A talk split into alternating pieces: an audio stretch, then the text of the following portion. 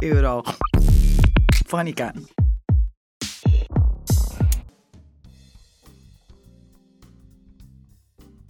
Rieccoci qua, cari eurofonici. Mentre nell'aria si respira già profumo di primavera, Eurofonica torna in onda con una nuova puntata di Recap, l'Europa in 7 giorni.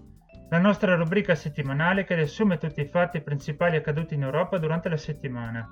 Come sempre siamo in onda su tutte le radio del circuito di Raduni, l'associazione degli operatori radiofonici universitari italiani.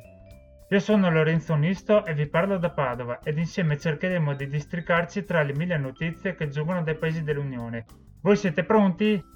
Prima di iniziare, però, provo a darvi qualche piccola anticipazione. Come era lecito aspettarsi, anche questa settimana l'attenzione dell'Unione Europea si è rivolta principalmente al conflitto tra la Russia e l'Ucraina. In uno scenario politico e diplomatico in continua evoluzione, le relazioni tra i due paesi sono molto tese, in particolare dopo l'occupazione militare di alcune zone a ridosso del confine e nei dintorni della capitale Kiev. Anche Giusy Sipala ha approfondito il tema del conflitto russo-ucraino nel suo podcast, ma dal punto di vista delle sanzioni applicabili a livello UE. In particolare, Giusy ci spiegherà perché sono l'unico strumento attualmente a disposizione dell'UE per cercare di frenare l'avanzata russa nel suo territorio.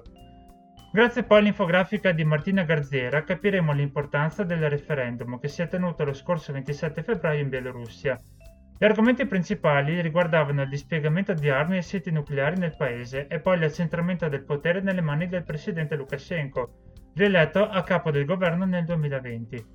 Se consideriamo la posizione geografica della Bielorussia, possiamo facilmente intuire che si tratta di un referendum che non rende certamente più semplice la situazione a destra dell'Europa. Non c'è tempo da perdere, iniziamo subito! In questi giorni non si fa altro che parlare di SWIFT e di sanzioni contro la Russia, su questo punto l'opinione pubblica europea sembra essere molto divisa. Sono o non sono efficaci? Scopriamolo insieme a Giusy Sipala. Politics, ambiente, comunità, rule of law, disoccupazione, Wirtschaftskrise, diversità, democrazia, alterações climáticas, Europa, future, migranten, diritti. Eurofonica. Sono l'arma più utilizzata in tutte le principali questioni internazionali che vedono l'Occidente contrapposto ad altri paesi, dall'Iran alla Russia fino a Corea del Nord, Venezuela e Cina. Sono il preludio all'uso della forza armata e a volte una vera e propria alternativa all'uso di questa forza. Woodrow Wilson, presidente degli Stati Uniti all'epoca della Prima Guerra Mondiale, le considerò il pacifico, silenzioso e mortale rimedio alle violazioni del diritto internazionale. L'esempio più antico del quale abbiamo testimonianza scritta è l'editto con cui Atene nel V secolo a.C. tentò di costringere la città di Megara a unirsi alla Lega di Delo contro Sparta. Stiamo parlando di sanzioni, un potente ed efficace strumento di politica estera che permette di esercitare pressioni su un altro Stato in situazioni in cui la diplomazia tradizionale è insufficiente, ma l'intervento militare è esagerato o troppo rischioso. Le sanzioni mirano a indurre un cambiamento nella politica o nella condotta del soggetto cui sono dirette, governi, organizzazioni, individui oppure gruppi organizzati, e sono elaborate in modo tale da ridurre al minimo le conseguenze negative per chi non è responsabile delle politiche o delle azioni che hanno portato all'adozione delle sanzioni. L'Italia fu tra i primi stati a diventare bersaglio di sanzioni internazionali imposte dalla Lega delle Nazioni in risposta all'aggressione italiana dell'Etiopia nel 1936. Le sanzioni sono una pratica diffusa ed accettata nel sistema internazionale. La Carta delle Nazioni Unite indica le condizioni entro le quali è possibile ricorrere alla forza nelle relazioni fra stati e gli Stati membri dell'Unione Europea riconoscono l'autorità di imporre sanzioni non solo al Consiglio di sicurezza dell'ONU,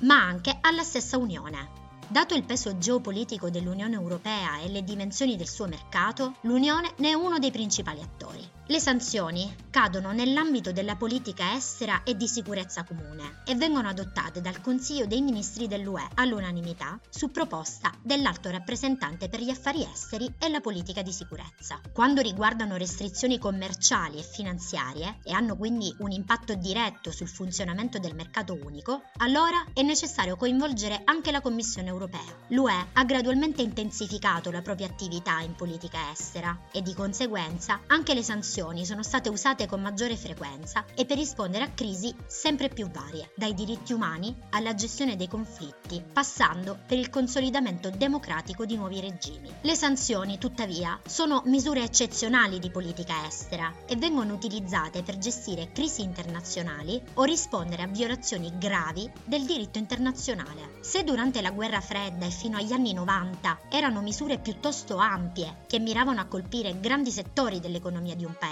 negli ultimi anni si sono fatte sempre più mirate e specifiche, con l'obiettivo di colpire singoli asset finanziari o singoli personaggi o aziende. La loro efficacia è stata ampiamente dibattuta in passato e una valutazione esatta non è sempre possibile. In alcuni casi le sanzioni hanno effettivamente portato a buoni risultati. Servirono per esempio all'ex presidente americano Barack Obama per fare forti pressioni sull'Iran e riuscire ad aprire il negoziato sul nucleare. Hanno permesso a Trump, assieme ad altri strumenti, di ridurre enormemente la presenza sul mercato occidentale dell'azienda tecnologica cinese Huawei, considerata dagli Stati Uniti un pericolo per la sicurezza. Hanno sostenuto la reazione a colpi di Stato, come in Guinea-Bissau, oppure il consolidamento democratico dei governi al potere, come in Liberia e in Iraq. Nel corso degli ultimi vent'anni, l'utilizzo delle sanzioni da parte soprattutto degli Stati Uniti è diventato quasi indiscriminato. Per questo motivo, il dibattito sulla loro efficacia si è acceso ed è diventato più urgente negli ultimi anni. In quanto strumento di politica estera, poi, le sanzioni sono generalmente predisposte per esprimere una disapprovazione internazionale della condotta di un determinato Stato. A subirne gli effetti sono quindi anche le fasce più fragili della popolazione dello Stato che ne è colpito, categorie sociali spesso poco tutelate e fortemente a rischio, che sono così indirettamente penalizzate dall'applicazione delle sanzioni. Dopo il riconoscimento dell'indipendenza delle regioni nell'est dell'Ucraina da parte di Mosca, l'UE ha varato un primo pacchetto di sanzioni con l'obiettivo di bloccare l'accesso alla Russia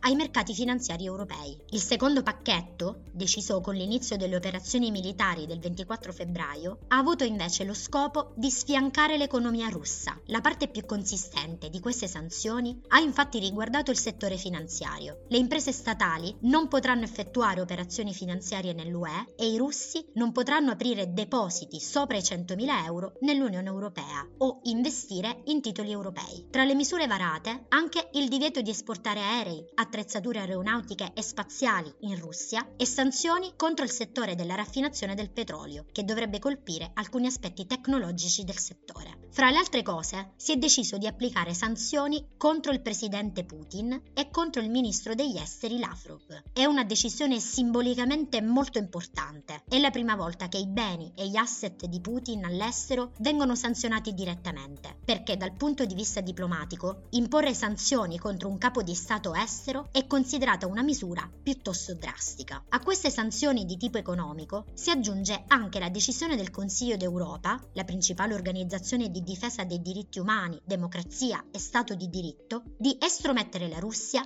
dal novero dei suoi membri. Le ultime decisioni senza precedenti sono state adottate dai ministri degli esteri in una riunione straordinaria convocata dall'altro rappresentante, Joseph Borrell. I 27 hanno deciso un nuovo pacchetto di sanzioni che prevede il divieto di effettuare transazioni con la Banca Centrale Russa, il bando di tutte le compagnie aeree russe, compresi gli aerei privati degli oligarchi, e l'inserimento nella lista nera dell'UE di un'altra ventina di funzionari, militari e oligarchi che hanno sostenuto la guerra di Putin. Al momento è ancora allo stadio di accordo politico, invece, la decisione di escludere alcune banche russe dal circuito SWIFT, la piattaforma di scambio di messaggi telematici per gli istituti bancari, una delle principali per gestire una serie di servizi, tra cui appunto i pagamenti internazionali. Finora i governi contrari, tra cui anche quello italiano, hanno sostenuto che l'esclusione da SWIFT lascerebbe molto meno potere contrattuale all'Unione Europea in ambito diplomatico, rimuovendo troppo presto una leva importante da utilizzare con la Russia per porre le condizioni per una tregua o la fine dell'invasione in Ucraina. Senza SWIFT, inoltre, potrebbero esserci grandi problemi nel pagare le forniture di gas proveniente dalla Russia. Il rischio è, in ogni caso, quello di innescare una recessione mondiale proprio mentre si cerca di dimenticare quella da Covid-19. Intanto, proprio a causa di questi massicci pacchetti di sanzioni, la Russia sta affrontando enormi difficoltà nella gestione delle proprie attività economiche. Il rublo ha perso quasi il 12% del proprio valore rispetto al dollaro e la banca centrale russa ha annunciato un aumento dei tassi di interesse portandoli dal 9,5 al 20% in un solo giorno. Al tempo stesso ha vietato alle banche di accettare disinvestimenti da parte degli investitori esteri e ha decretato la chiusura della borsa. Questi fatti non sono passati inosservati, anche se i media di Stato russi forniscono informazioni piuttosto parziali sui problemi economici che dovrà affrontare la Russia. Servirà del tempo in ogni caso prima che le sanzioni di Stati Uniti e Unione Europea sulla Russia diventino efficaci.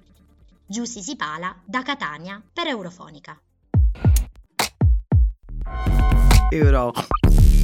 Eurofonica. Questa settimana Martina Garziera ci ha parlato del referendum che si è tenuto lo scorso 27 febbraio in Bielorussia. Il quesito principale sul quale gli elettori erano chiamati ad esprimersi riguardava se accettare gli emendamenti e le aggiunte alla Costituzione bielorussa. In base ai risultati finali è emerso che circa il 65% degli aventi diritto al voto in Bielorussia si è dichiarato favorevole alle modifiche proposte dal referendum, ovvero il rafforzamento dell'Assemblea del popolo bielorusso, l'estensione dell'immunità giudiziaria per il presidente Lukashenko, che gli consentirà di restare in carica fino al 2035, ed infine la possibilità di dispiegare armi russe nel suo territorio. Costituita nel 1996 per volontà dello stesso Lukashenko, l'Assemblea Popolare Bielorussa è definita a livello nazionale come la più alta forma di democrazia. Con questo referendum Lukashenko ha assunto ancora più potere, limitando ancora di più il ruolo e le competenze attribuite al Parlamento. Infine, questo referendum ha ricevuto critiche negative sia dai paesi della Nato che dell'opposizione, che si è in piazza a manifestare il suo dissenso contro questo referendum. Politics, ambiente, Comunidad. rule of law, Disoccupazione. Wirtschaftskrise. Diversität. Democrazia. Alterações climáticas. Europa. future, Migranten. diritti. Eurofonica. Era il 21 febbraio 2020, quando è stato individuato il primo caso di coronavirus in Italia. Da allora sono passati due anni.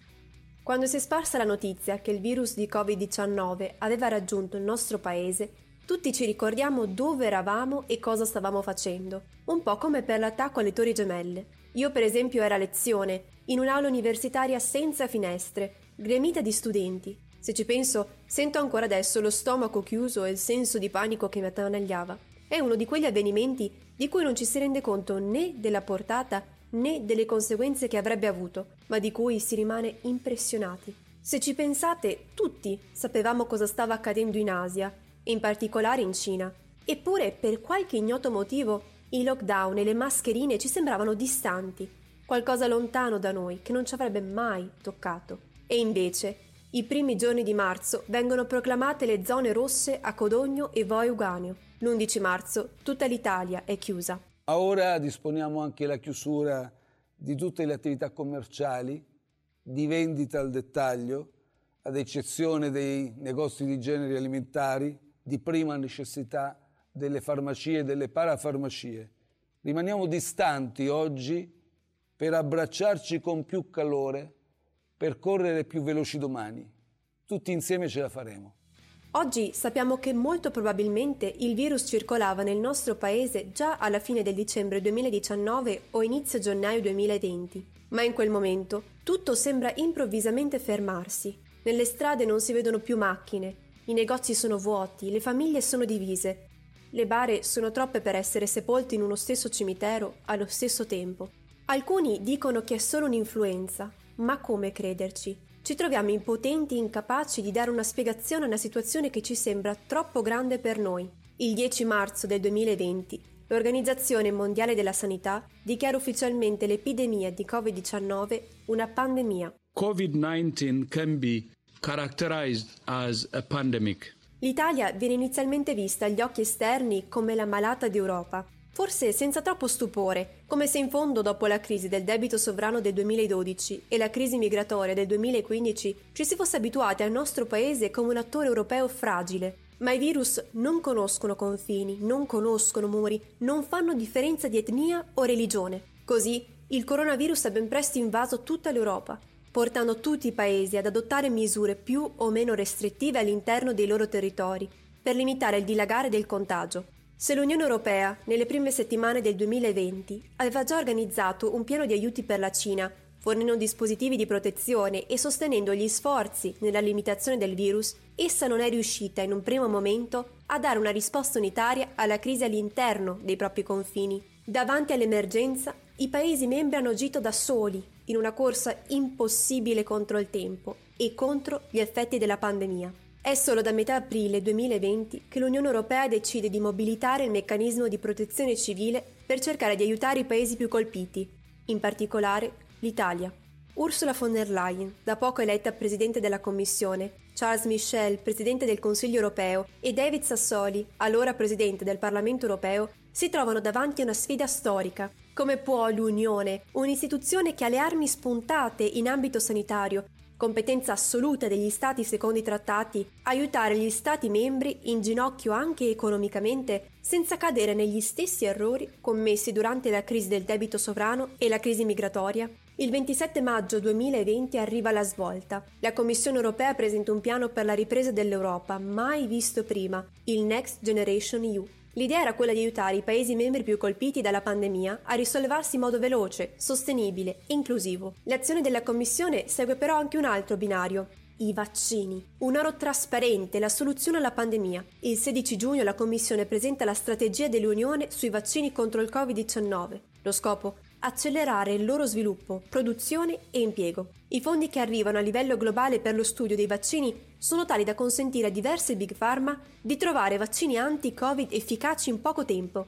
La Commissione non perde tempo e firma, a nome dei 27 Stati membri, i primi contratti con AstraZeneca, Johnson Johnson, Moderna, BioNTech Pfizer, Nell'autunno del 2020, dopo una fase discendente della pandemia durante i mesi estivi, il virus di Covid-19 riprende la sua forza espansiva, infiammando focolai in tutti gli Stati membri. È nel mezzo della terza ondata, precisamente il 21 dicembre, che la Commissione europea autorizza il primo vaccino sicuro ed efficace contro il coronavirus, quello sviluppato da BioNTech Pfizer. Il 27 dicembre è il Vaccine Day. Le prime dosi vengono distribuite nei paesi europei in modo proporzionale e iniziano le somministrazioni. Per la prima volta dopo mesi si avvista la fine della pandemia. Con il passare dei giorni e delle settimane, altri vaccini vengono autorizzati e sempre più persone vaccinate. Al contempo però iniziano a sollevarsi le prime polemiche sui vaccini, come AstraZeneca, e sull'operato della Commissione stessa, in particolare la firma dei contratti con le Big Pharma che non avevano previsto conseguenze per i ritardi nei tempi di consegna delle dosi.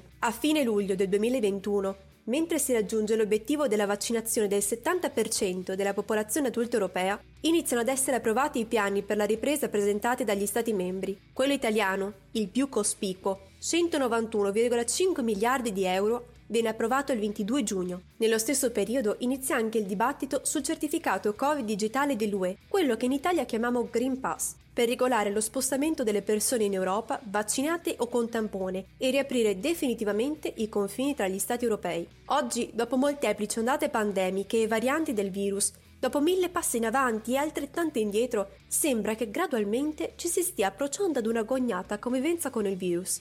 È innegabile che in questi due anni l'Unione Europea abbia giocato un ruolo chiave. Anche se il suo operato ha visto tinte chiaroscure, è impossibile negare quanto essa abbia fatto per gli Stati membri e soprattutto per i cittadini europei nella lotta alla pandemia.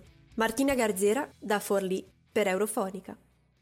Politics. Ambiente. Comunità. Rule of law. Disoccupazione. Wirtschaftskrise. Diversität. Democrazia. Alterações climáticas. Europa. Future. Migranten. Diritti.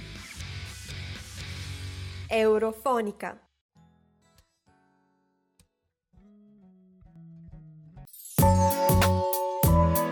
Accendi i microfoni. Eurofonica Interview.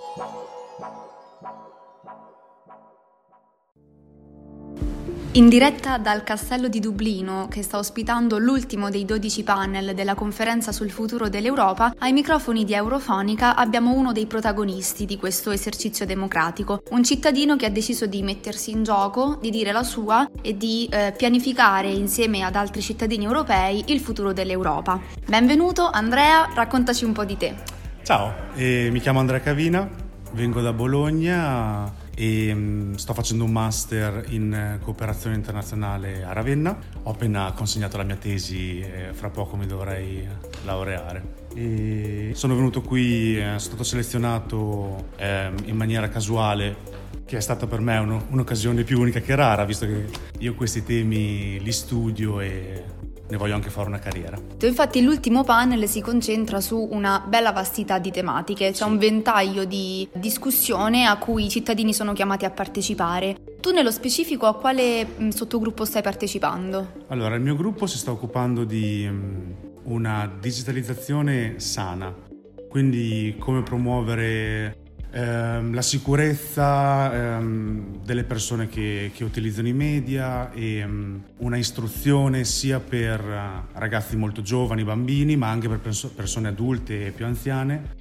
nel sapere come utilizzare gli strumenti digitali in maniera sicura.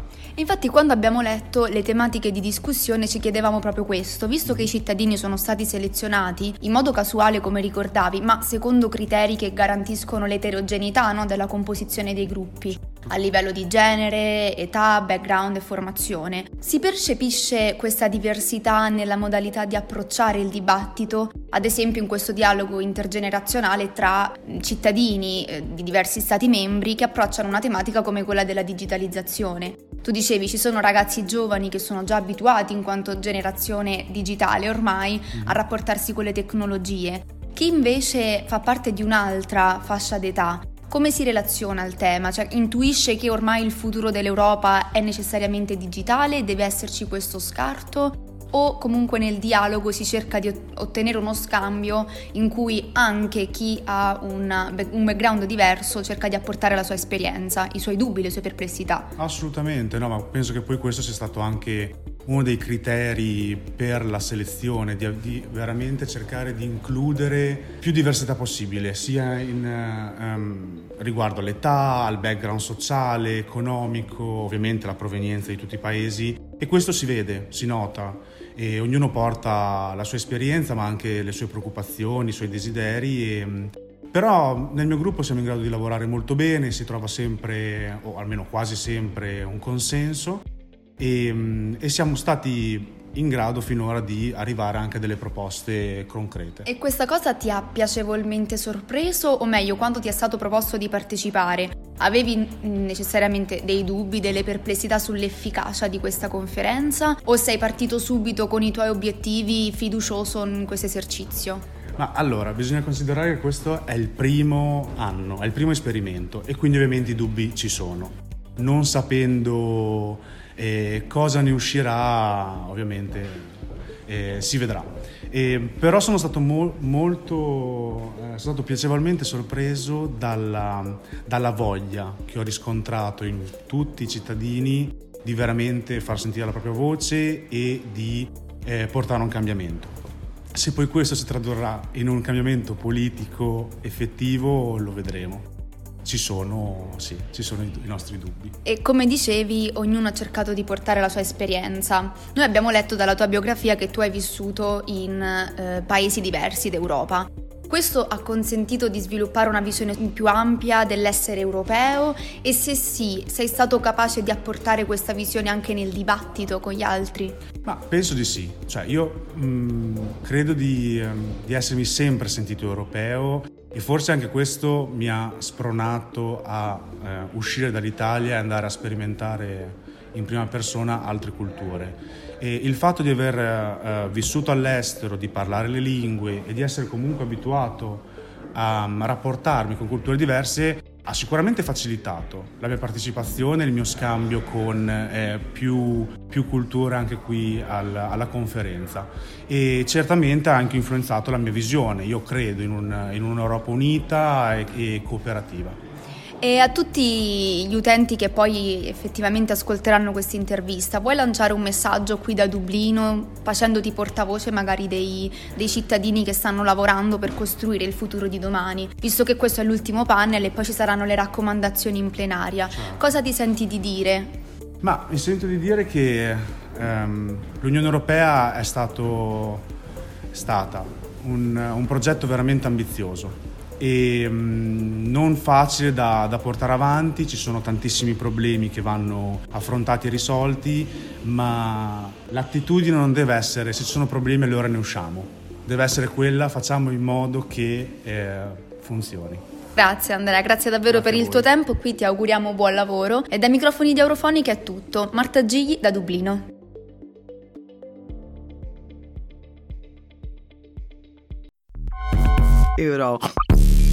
Eurofonica.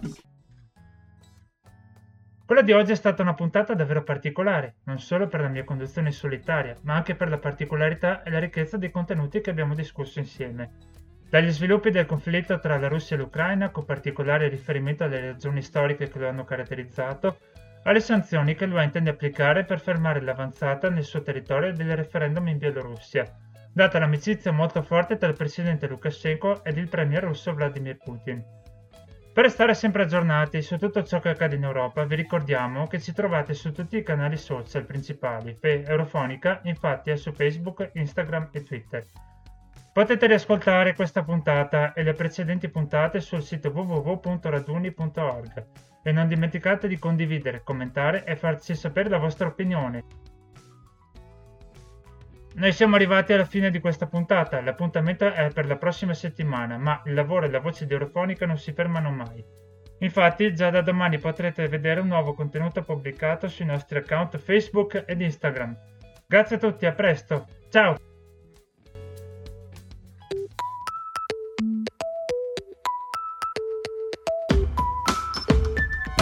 Euro.